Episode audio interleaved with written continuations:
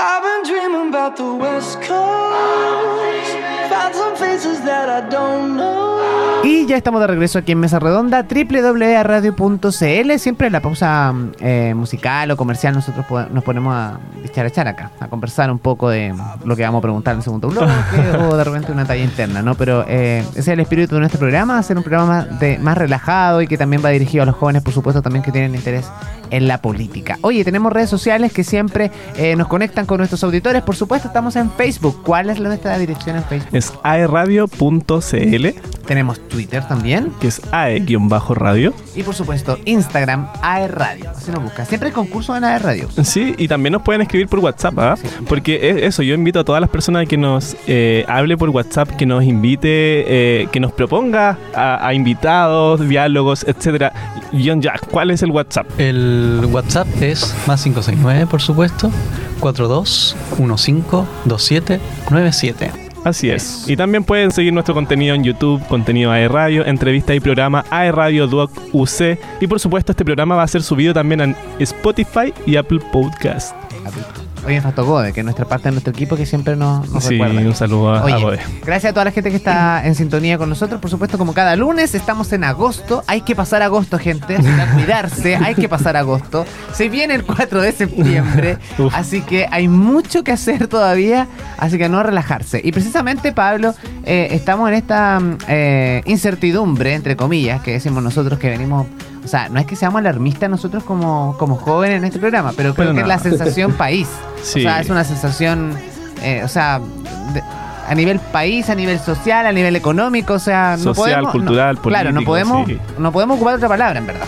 ¿No es cierto, Incertidumbre, así es. Y por lo mismo, eh, te quiero preguntar, Pablo, sobre este, sobre la historia de Chile, el proceso de la Convención Constitucional, ¿qué capítulo va a tomar en la historia de Chile? ¿Cómo se va a desarrollar este capítulo en el futuro, cuando las futuras generaciones puedan leer sobre este proceso en el cual nosotros estamos viviendo tan importante y relevante O para la historia de nuestro No país sé y del si a mundo? Pa- si a Pablo le toca redactar Claro. parte de nuestra historia, ¿cómo va a ser ese relato? No sé, caminaba la tía Pikachu, no sé, por, por- por decir, por decir algo poético, no sé, Rojas va de sentado, no sé. como Enfermito. eh, claro, o sea, finalmente, ¿cómo va a ser ese capítulo?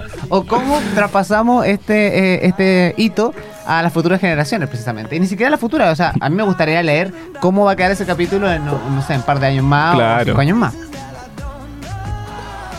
A ver, yo soy de la idea de que la historia en realidad no puede predecir el futuro. Eh, así Ya. que uno puede hacer todas las predicciones que quiere y después no las juntará ni una en una esas.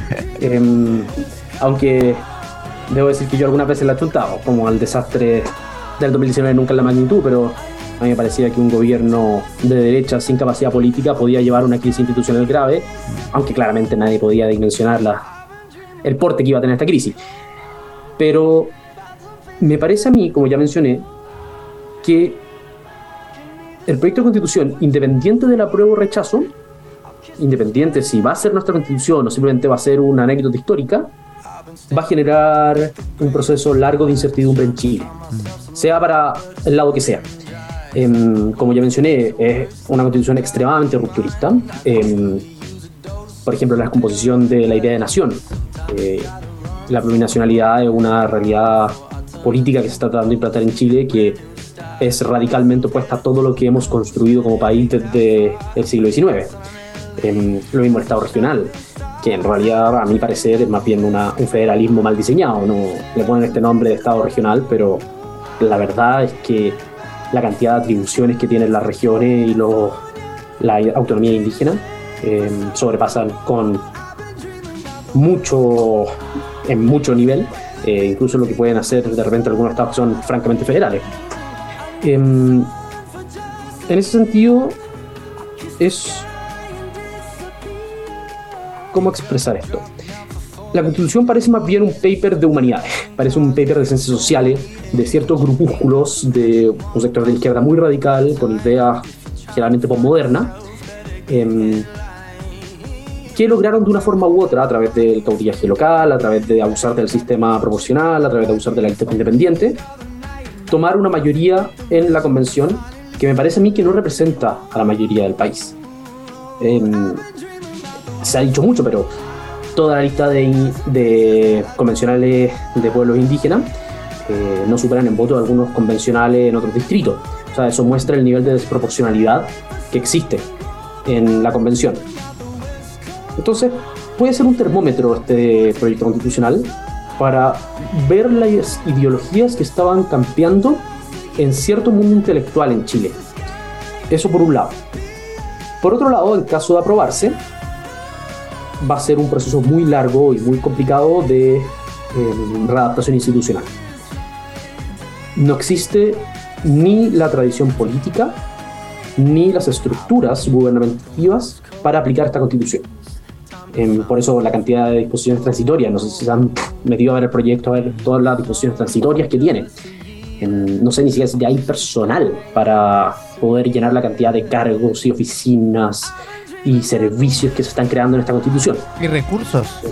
Pablo. Recu- bueno, y recursos. tiene que entrar en recursos, obviamente. De ahí, claro. Em, o sea, es muy difícil aplicable. E incluso si fuera aplicable, a mí lo que más me preocupa es la fragmentación del poder político en Chile. Como mencionaba, las regiones tienen un poder enorme en la nueva constitución. Incluso tienen capacidad de endeudamiento limitado, por supuesto, eh, aunque las limitaciones son un poco. se dejan la, en la gran parte a la ley. Em, por lo tanto, puede ser cualquier cosa, sobre todo con el sistema casi unicameral que está proponiendo. Em, por lo que es un caldo cultivo también para cierto populismo localista y caudillaje local. Es uno de los temas que a mí más me preocupa.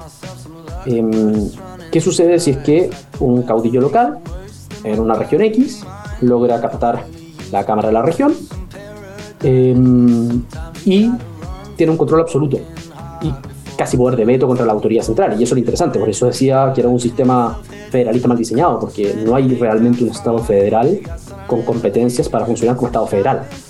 El Estado central queda extremadamente limitado. Eso sin entrar además en la superposición de, de jurisdicciones. Tenemos por un lado la región autónoma, por otro lado la autonomía territorial que se superpone en gran medida y con orden de restituir tierra por lo demás en un sentido súper amplio porque se hizo a través de una disposición transitoria de crear un organismo para que se dedique a hacer el estudio de las tierras que deben ser restituidas eh, además señalándose la constitución que debe ser por eh, restitución material del predio a menos de que no se pueda pero por ningún motivo a lo que suma obviamente el hecho de que la norma de expropiación planteada por la constitución a pesar de que el señor Atria le guste decir que es exactamente igual que la anterior es mucho más deficiente sobre todo tomando en cuenta nuestra historia institucional en cuanto a expropiaciones entonces hay una serie de elementos que no sé cómo van a cuajar finalmente y que va a generar por tanto un desorden territorial importante. Eh, en ese sentido, yo compararía este proceso con la década de 1820, obviamente, el proceso de anarquía, según algunos historiadores, o de ensayos constitucionales, que es un término más adecuado para otros, o con lo que pasa desde el año 24 del río Sable hasta el segundo gobierno de Alessandri en la década del 30, que es un periodo en que en la práctica la institucionalidad simplemente no funciona.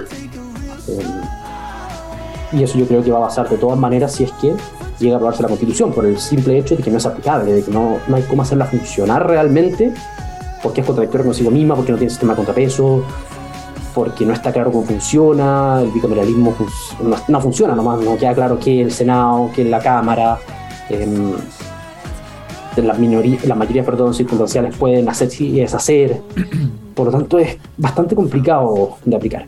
Ahora, si se rechaza, aún vamos a tener un periodo largo, yo creo, de rearticulación de todas maneras. La constitución eh, del 80 o del 2005, con la reforma que la hago, em, efectivamente está desfondada. Yo creo que eso es un dato que hay que asumirlo como tal. No, no me parece que la atención que tienen algunos grupos de interpretar el rechazo de salida como una reivindicación de la constitución del 80 sea una lectura correcta. Y por lo demás las encuestas tampoco lo muestran así. Y los partidos políticos de Chile Vamos, no sé cómo se llamará hoy. Se sigue llamando Chile Vamos, ya ni siquiera sé cómo se llaman hoy en día. Vamos por Chile. Al incluye el Partido Republicano. revés, vamos por sí. Eh, incluso ellos han reconocido de forma expresa eh, el fin de la constitución del 80, que por lo demás está en línea con la historia de Chile. Las constituciones duran eso, duran 40 años. La única que es una excepcionalidad fue la del 33, que duró desde el 33 hasta el 24, pero claro, tenemos la reinterpretación casi completa de la constitución después de la guerra civil del 91, con Balmaceda, por lo que uno podría hablar de que hay si bien el texto materialmente se mantiene el mismo, dos constituciones bajo el mismo texto, según la interpretación política de la época.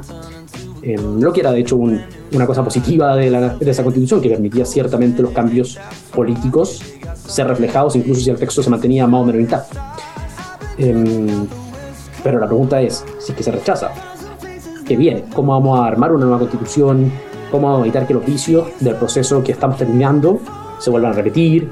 La opción que dice el, presidente Boric respecto a volver a llevar una asamblea me parece infantil, viendo el desastre que hubo y el costo económico, político, social que implica eh, una convención de ese tipo. Entonces, sea lo que sea que pase, viene un periodo de inestabilidad institucional importante en Chile. Sí. Entonces el llamado ahí en lo que dices tú, Pablo, es a informarse, que es el llamado que hemos hecho nosotros durante, más allá de que de repente lo tomamos un poquito, mm, eh, o sea, le ponemos paño frío a la situación y nos reímos de Claro. determinados puntos de cosas que van pasando, pero el llamado a que la gente eh, este 4 de septiembre se informe, vote informada, que es súper importante, pero también, claro, mucha gente de repente no tiene eh, las herramientas para entender muchos tecnicismos que precisamente están en el borrador. Eh, a nosotros nos ha pasado que incluso hasta en- entre nosotros hemos intercambiado opiniones o interpretaciones de ciertos puntos. Entonces, imagínate un ciudadano común y corriente que a lo mejor no tiene mucho acceso a la lectura, precisamente lo que estamos hablando hoy día, y menos informarse por las vías correctas, obviamente puede eh, eh, votar lo, lo que, lo que se le plazca nomás en el fondo, sin, estar in- sin necesariamente estar informado. Y eso creo que es un gran error. Y es súper grave porque finalmente las personas votan por la pasión más que por la razón. Exacto. Y después se quejan. Entonces es, es muy importante. Y que yo todavía me sigo preguntando algo que lo voy a dejar, no, no es para que lo debatamos, Pablo, pero es como una, es como una, siempre me, una cosa polémica. Pero me queda dando vuelta algo muy interesante que, que, que el otro día lo conversamos. O sea, eh, después de esta especie de, entre comillas, estallido social que vivimos como país, millones de personas en las calles, eh, por semana, obviamente, eh, con un listado enorme de demandas. Y que de repente aparece esta idea de hacer una nueva constitución y que es la gran solución a todas estas demandas y a todos estos problemas. Y dimos vuelta a la hoja. Y, se, y todo, eh, de alguna manera, todo, la persona que se movilizaron se les olvidó esperando esta nueva constitución. Pero finalmente, hoy en día en la práctica, no sé si la nueva constitución efectivamente era la solución para las demandas, porque van a seguir las demandas sociales igual, son las mismas. O sea, ayer lo veía en, en los noticieros, los matinales, eh, o sea, perdón, el viernes, partiendo, eh, o el día lunes que volvieron los chicos a clase, partiendo eh, los matinales y habían protestas en los colegios. Eh, los overoles blancos, los docentes, los paradocentes, la gente de honorario, marchando todos a, a los municipios, que- que con la deuda histórica todavía de los profesores, o sea, las demandas siguen y creo que la incertidumbre es la palabra que, que- mejor calza con todo el escenario que estamos viviendo, de alguna manera. Y creo que las instancias que tenemos aquí de conversar, de debatir, de informar a la gente, son necesarios y, y ojalá no se pierdan. Y no jamás sean censurados también. Yo creo que eso es importante. No censurarnos y, y hablar también desde el respeto. Creo que va por ahí. O sea, cuando uno puede dialogar, debatir ideas, eh, sean distintas o no, pero la capacidad que tengamos como ciudadanos de escucharnos, creo que eh, eh, eh, es clave. Entendiendo también que es el bien común, ¿no? En el fondo, que estamos. Todos queremos vivir tranquilos, todos queremos de alguna forma vivir en, en paz, entre comillas, pero eh, con ciertos eh, parámetros que te garanticen eso de alguna manera. Y creo que ahí se genera siempre el debate, pues este famoso gallito entre un sector y la oposición, que puede ser izquierda o derecha, depende del gobierno de turno, ¿no? Así pero en es. fin. Oye, Pe- eh, Pablo, Pedro le iba a decir, pero Pablo, vamos a ir al... Es muy común que me digan Pedro. Sí, puede ser. Vamos a ir precisamente a lo de tu libro pa- a- antes de despedirte, obviamente, para que nos cuentes un poco ahí. Eh, Chris tiene Sí. algunas preguntitas. Sí, efectivamente estás trabajando en las obras El gobierno de Don Manuel Montt de Alberto Edwards, que se lanza pronto. Nos gustaría saber un poquito eh, a grandes rasgos en qué consiste, qué es el aporte que le han estado dando a la historia de Chile y, por supuesto si es que ya tienen alguna fecha definida o dónde lo podemos ver para aquellos que se interesen en, en leerlo pronto. Perfecto. Em, yo estoy trabajando en una editorial pequeñita, está recién partiendo, con unos amigos, que se llama Editorial Tanto Monta, que está enfocada en rescatar las obras y el pensamiento hispanoamericano ampliamente. Tanto obras que son antiguas, como la que yo estoy dando, como también reeditar obras de profesores que no han sido reeditadas eh, actualmente. Eh, uno de los próximos libros que viene es de un profesor de la, era de Universidad de los Andes y se acaba de ir a la Finisterre, Gonzalo Letelier. eh, que se está también pronto a publicarse. Em, entonces la idea de esta editorial obviamente es ir rescatando esta, una tradición histórica que ha quedado bastante olvidada, em, sobre todo porque las casas editoriales no han sacado muchas veces, no han reeditado los textos. Esto va desde grandes historiadores chilenos que son reconocidos como los mejores historiadores del siglo XX, como Isaguirre, Encina, Edwards o Góngora, que hoy en día es difícil encontrar incluso su obra más clásica, en solo ediciones viejas, que no han sido reeditadas en mucho tiempo. Eh, como también dar un espacio de formación para historiadores, filósofos, intelectuales chilenos, eh, jóvenes que quieran crecer y empezar su carrera académica. En ese sentido, yo estoy trabajando, ya el libro está prácticamente listo, en, El gobierno de Don que es un libro de Alberto Edwards, historiador del siglo XX, que murió a principios de la década del 30. Es un libro póstumo, eh, debido a que es solo un extracto de una obra mayor que él estaba escribiendo. Él quería escribir una historia general de la República Chilena. Se llamaba Historia 100 años y partía con la independencia y estaba planeado que iba a terminar con el año 1910. También era una obra de corte más maduro, precisamente la estuvo escribiendo durante mucho tiempo, eh, un buen libro tiene que ser escrito en alto tiempo, y era también una ampliación de su tesis tradicional en La Fronda Aristocrática, que es su gran obra ensayo histórico. no confundir con el ensayo histórico, que así como titula Góngora, su obra mayor, en la que precisamente responde a La Fronda. De hecho, son libros que se deben leer complementariamente. La Fronda tiene una tesis muy interesante en torno a cómo se fue formando el Estado chileno y la dialéctica que se da entre élites políticas y Estado. La Fronda es precisamente el conjunto de las élites políticas. Y la gracia de esta historia de 100 años es que iba a ir periodo por periodo revisando cómo se había dado esta pugna y cómo había sido la lucha que se daba entre ambos. Él estaba muy influido por Oswald Spengler y por lo tanto eh, daba una primacía muy importante para retirarse de este periodo de crisis a la figura del caudillo. Él fue un fiel partidario de Ibáñez. De hecho, fue ministro de Ibáñez durante el primer gobierno. El libro, como les decía, es póstumo, precisamente porque él murió, y se pudo rescatar el conjunto de capítulos que conforman a grandes rasgos la presidencia de Manuel Montt, que va desde su elección hasta el fin de su gobierno y aventura un poco el gobierno de Pérez. Em, el libro obviamente está en estado incompleto, no hay partes que se perdieron, hojas sueltas que la había mandado a revisar con amigos que nunca aparecieron, el primer capítulo completo no está, por lo tanto se usó un trabajo que él había hecho antes sobre un periodo, que probablemente coincida a grandes rasgos con lo que él había escrito en las páginas perdidas. Em, y fue editado ya hace mucho tiempo, del año 32, y desde entonces no, ha vuelto a ser editado. Nuevamente, es la función también que tiene esta editorial, lo que nos planteamos de rescatar estas obras que no han sido editadas nuevamente. Y lo más valioso que me parece a mí de este trabajo, que es muy ignorado por la historiografía generalmente no se estudia, y por eso mismo no se ha eh, reeditado mucho tiempo, casi 100 años, es que en el gobierno de Don Manuel Montt, Alberto Edwards ve a la perfección su ideal político del gobierno fuerte y ordenado. Em, el gobierno donde lo que prima es la autoridad del el presidente de la República por sobre Don Manuel Montt de cierta manera, el arquetipo de lo que él plantea como el ideal político chileno.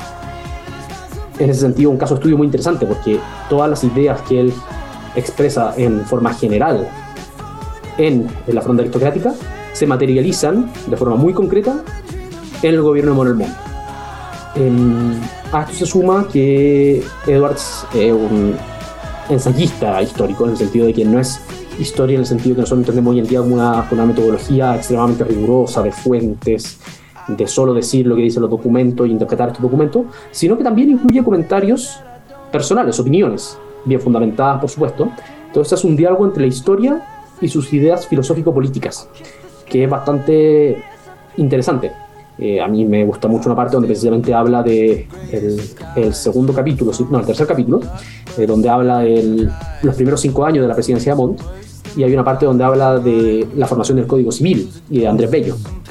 Y dice algo así em, como, estas son las grandes obras que logra un gobierno verdaderamente conservador, entendido conservador en lo que él entendía. Alberto de no era conservador en el sentido que nosotros entendemos hoy en día, sino conservador en el sentido nacional, que era el, gobierno, el partido al que, en el que él militó. Em, y es bastante interesante porque se asume una tesis, tanto de historia como de teoría política, desde la realidad contingente de la historia chilena. Eh, en lugar de las abstracciones, algo similar a lo que hace Cicerón en el De República, que frente a las constituciones abstractas que hacen los filósofos griegos respecto a cómo debe ser la constitución ideal, yo les muestro cuál es la constitución ideal real, la que existe en la materialidad, que es la que se da en la historia de Roma. Lo que es curioso, obviamente, porque Cicerón escribió cuando la República Romana está a punto de implosionar. Pero es interesante cómo se da esta dialéctica entre la historia y la materialidad y lo que realmente pasó y las ideas meramente utópicas que puede tener un intelectual. Y se lo dice explícitamente. Eh, estos logros de los grandes gobiernos conservadores nunca los logran las quimeras, dice. Y eres muy duro con varios intelectuales liberales más radicales del siglo XIX, precisamente por esta, por esta necesidad de perseguir quimeras y ilusiones. Claro. Oye, qué excelente eh, explicación, además de todo lo que ha sido este proceso. Así que vamos a estar ahí eh, ansiosos de, obviamente, ojear. Ojearlo, sí, y verlo y invitar a, a todos quienes nos escuchan a que sigan las redes sociales de la editorial. En Instagram es arroba editorial tanto monta y por supuesto tienen la página web que es editorialtantomonta.cl ahí para que estén informándose dato de, de los textos. Tienen va- varios escritos, así que se pueden entretener unas buenas semanas, yo creo.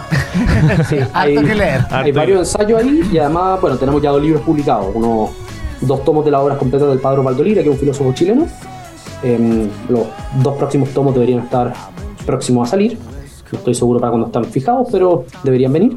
Y una colección de ensayos o escritos académicos de Gonzalo Vial, em, que se complementa bastante bien con el que editó hace como un poco más de un año, dos años, Idea País, sobre escritos columnas en los diarios. Entonces, una buena complementación para acercarse también al- a Gonzalo Vial, que es un personaje muy interesante también. Oye, buenísima hoy día nuestra entrevista porque de alguna forma invitamos también, creo que a más de alguno le hizo explotar la cabeza, que tiene Sí. que- definitivamente, Partiendo por mí. definitivamente hay que instruirse y hay que estudiar la historia eh, de alguna forma como en lo, en lo, en lo justo y, y- y en la medida que podamos, ¿no? Porque dentro de las responsabilidades que uno tiene también en el día a día, pero muchas veces en vez de estar eh, pegado horas al celular, eh, por último estamos... eh, Invertir un Y- poco en uno mismo, sin invirtiendo duda. un poco en la historia, en entender o... Humanidades. Sí, en humanidades, de todas maneras. Así que Pablo Errázuriz, muchísimas gracias por haber sido parte de nuestra mesa redonda el día de hoy. Te mandamos un abrazo, muchísimas gracias. Y ojalá eh, la idea que yo te tiraba en la pausa de hacer una gira eh, Sí. informativa o, o- o- o con una ruta histórica sería bastante interesante. Sí, en una de esas presentas tus libros por esta región. Sin duda, nosotros podemos ayudar ahí a gestionar algunas cositas. Sí. Así que cordialmente bienvenido a la región del Biobío cuando quieras. Perfecto, muchas gracias a ustedes por la invitación. Y sí, más de una vez he pensado en hacer clases particulares o grupos de lectura, cosas así. Pero claro, yo tengo la mala práctica de llenar mi vida de cosas, entonces estoy siempre Siempre haciendo malabares entre mis ramos, la práctica profesional de Derecho que la estoy terminando, el trabajo en la editorial, tengo un par de ayudantías, este otro semestre voy a tener un par de ayudantías nuevas también. Entonces siempre estoy como haciendo malabares Haciendo malabares. con mi tiempo. Eso está muy bien. Un abrazo Termina Pablo. funcionando todo, pero es Sí. difícil hacer calzar más cosas. Muchísimas gracias, Pablo, por haber sido parte de nuestro programa el día de hoy. Te mandamos un abrazo, como dijimos ya eh, eh, anteriormente. Así que que estén muy bien. Gracias Así por, es. por aceptar Chao. la invitación el día de hoy. Muchas Chao, chao. gracias y nos vamos a una Muchas pausa comercial, su ¿o invitación. no? Nos vamos a la pausa musical. A la vuelta tenemos aquí a John que ha estado muy calladito, pero no va a estar calladito. Va, va a contarnos la experiencia de haber venido a ser parte de nuestra mesa redonda. de Lo vamos a hacer hablar. Sí, lo vamos a hacer hablar. Vamos a la pausa musical y ya seguimos haciendo el último bloque de mesa redonda. No se vayan. Nos vemos.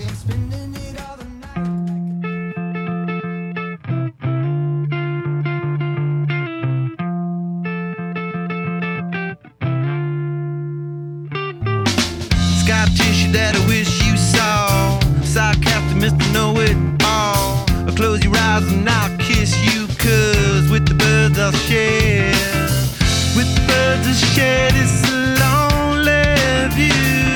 And with the birds I'll share this lonely view.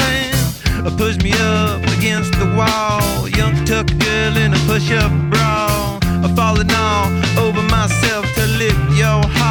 place you're cause with the birds she shed it's so lonely view. And with the birds she shed it's.